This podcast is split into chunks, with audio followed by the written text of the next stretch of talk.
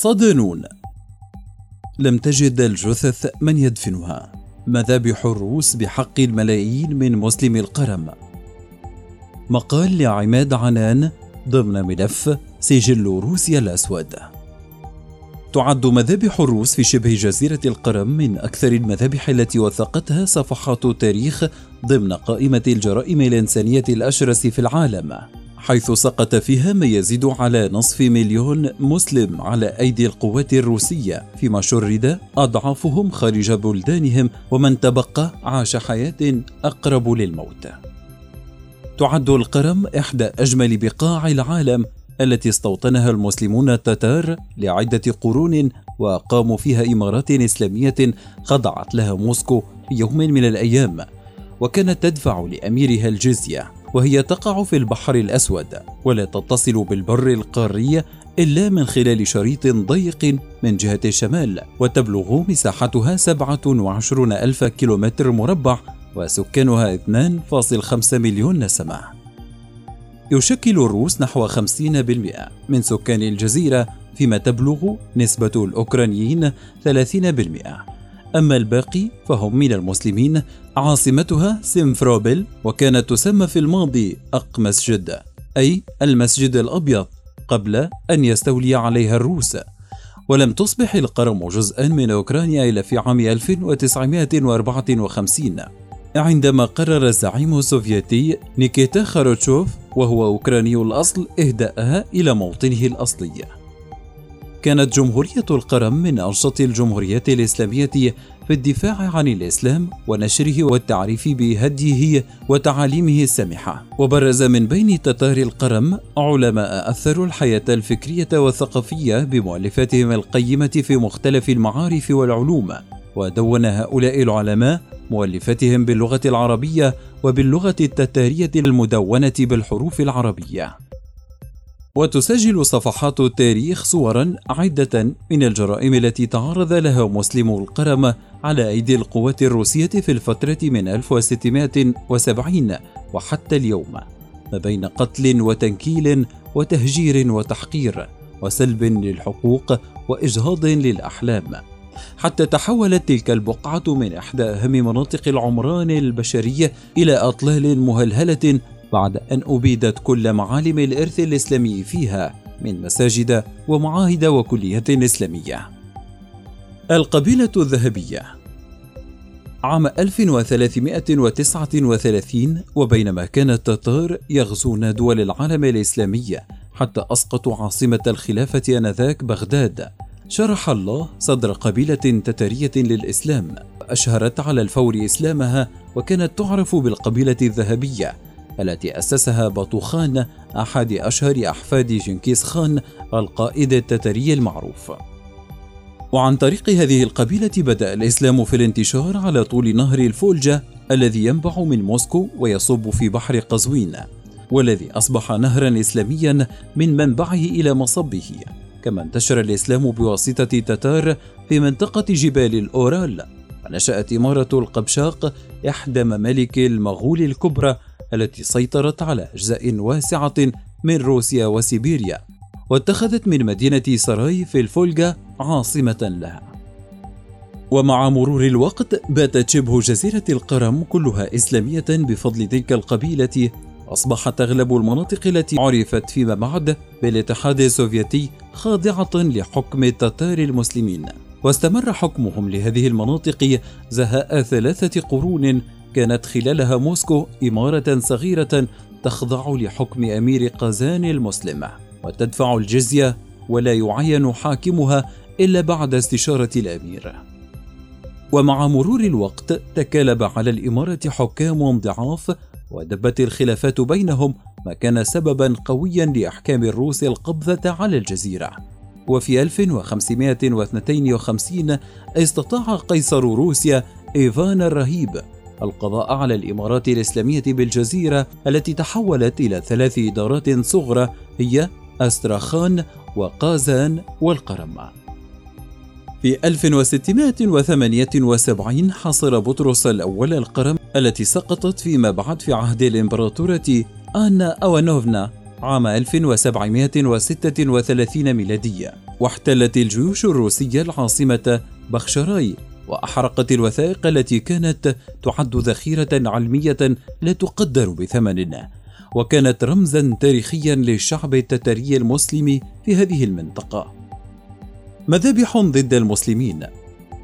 ما إن سيطر الروس على الجزيرة حتى عاثوا فيها قتلا وتنكيلا بكل ما هو مسلم أناس كانوا أو أبنية أو كتب أو مؤلفات.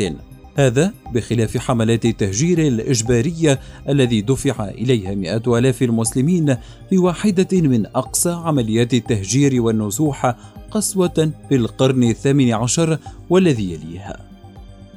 في 1771 طبق الجيش الروسي شعاره الشهير من غير انتظار ولا عودة يجب محو التتار من هذه الأرض وارتكب خلالها عشرات المذابح التي سقط ضحيتها أكثر من 350 ألف تتاري مسلم إلى درجة أن الجثث لم تجد من يدفنها.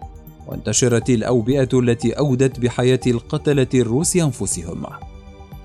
كما نفوا نحو 500 ألف مسلم بعيدا عن بلادهم وإحلال الروس مكانهم. فيما مارست السلطات وقتها شتى ألوان القهر والتعذيب ضد شعب التتار وصادرت أراضيهم ومنحتها لمواطنيها وصادرت مساجدهم ومدارسهم.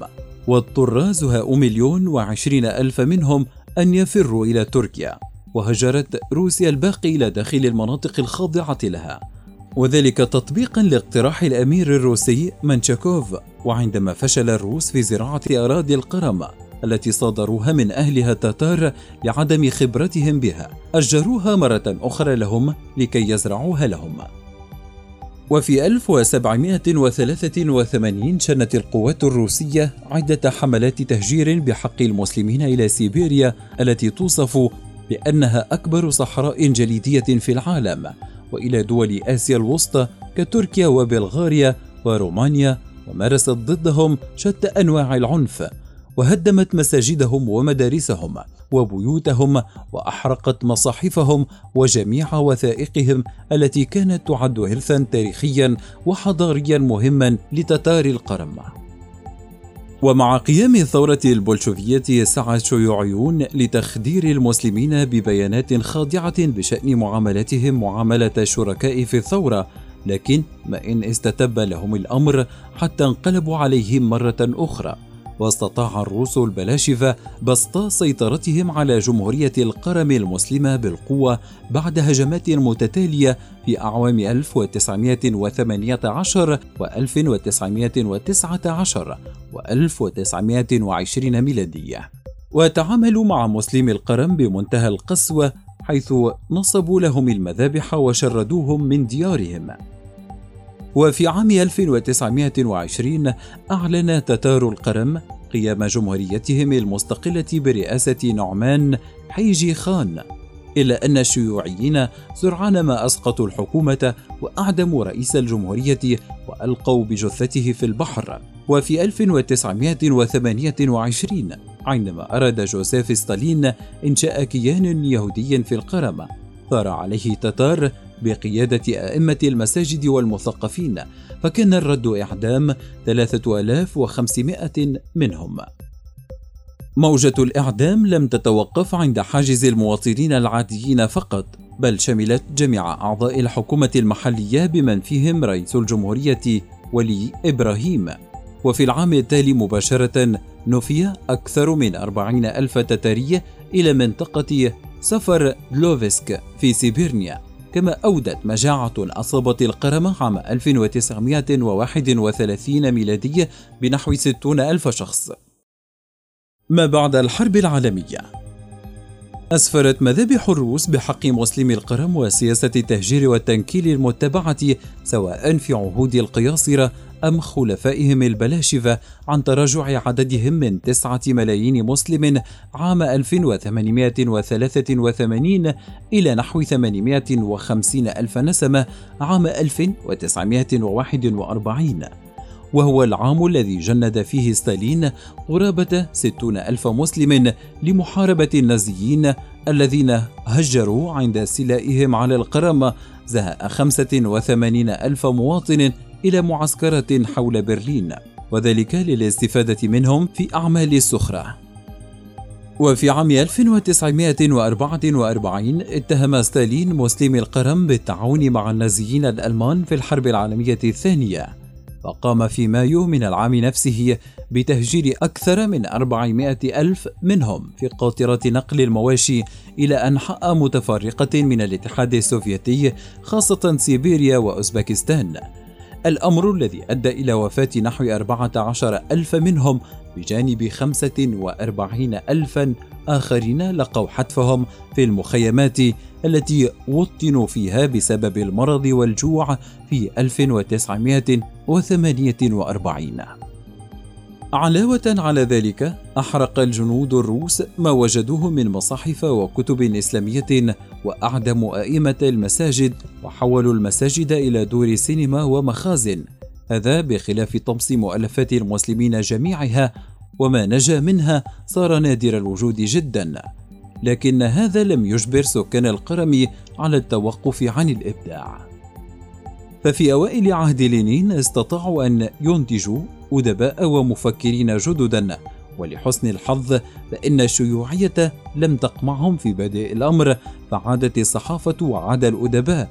وإن كان ذلك لمدة وجيزة ومن أدباء ما بعد القيصر شهاب الدين مرجاني وهو صاحب اجتهادات كثيرة في الفقه الإسلامي والحضارة والمدنية وعلم الاجتماع.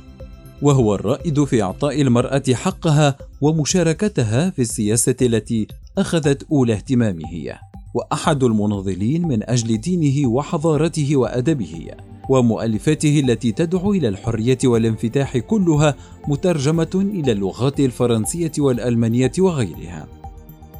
وما إن وضعت الحرب أوزارها وانتصر الروس فيها على حساب الألمان اتهم السوفييت المسلمون بالخيانة والتعاون مع الألمان وعليه تم إصدار حزمة من العقوبات المغلظة ضد سكان القرم أخذت صورا عدة من العذاب والتنكيل إلا أن أبرزها كان تهجيرهم من البلاد في مايو 1945 القرم إلى أين؟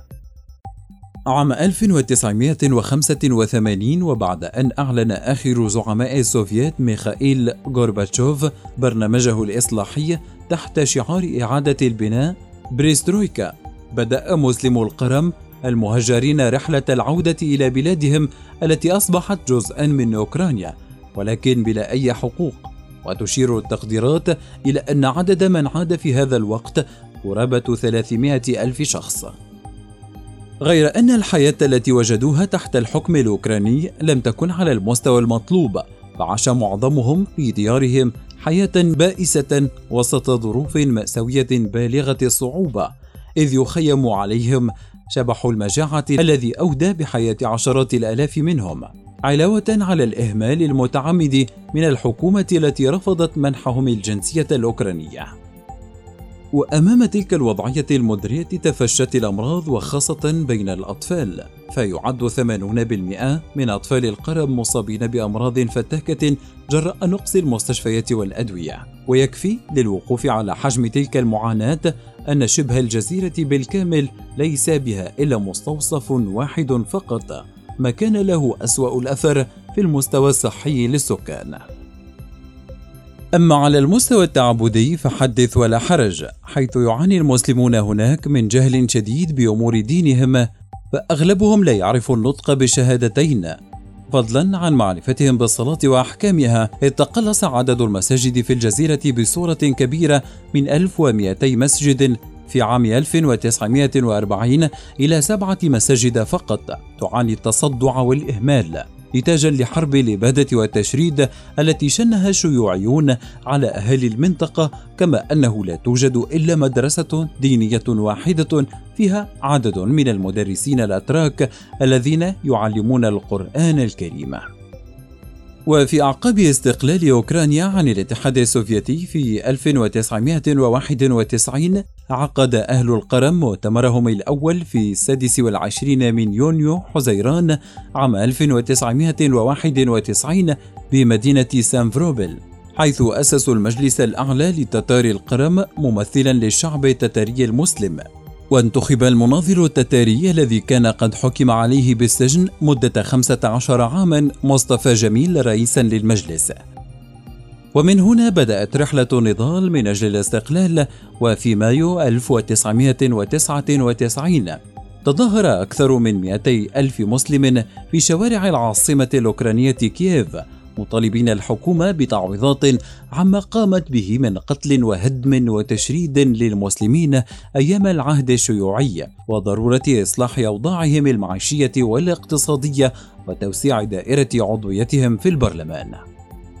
وبالفعل استقبل الرئيس الأوكراني عقب المظاهرات زعماء المسلمين واستمع إلى مطالبهم ووعدهم بإجراء بعض الإصلاحات وتحسين أوضاع المسلمين المعيشية مع العمل على توسيع عضويتهم في البرلمان وهو ما يناضل المسلمون من أجله حتى اليوم رغم الأوضاع الاقتصادية الصعبة. ورغم مرور ما يزيد على ربع قرن على تلك المذابح الدمويه فإن رائحتها لا تزال تسكم الأنوف في تلك المنطقة الباكية من العالم التي يدفع سكانها فاتورة ما تعرضوا له من حملات التطهير والتنكيل حتى اليوم. فليس هناك متر واحد من الجزيرة لم يتخضب بدماء الأجداد والسلف لتبقى تلك الجرائم سبة في جبين الدولة الروسية أبد الدهر.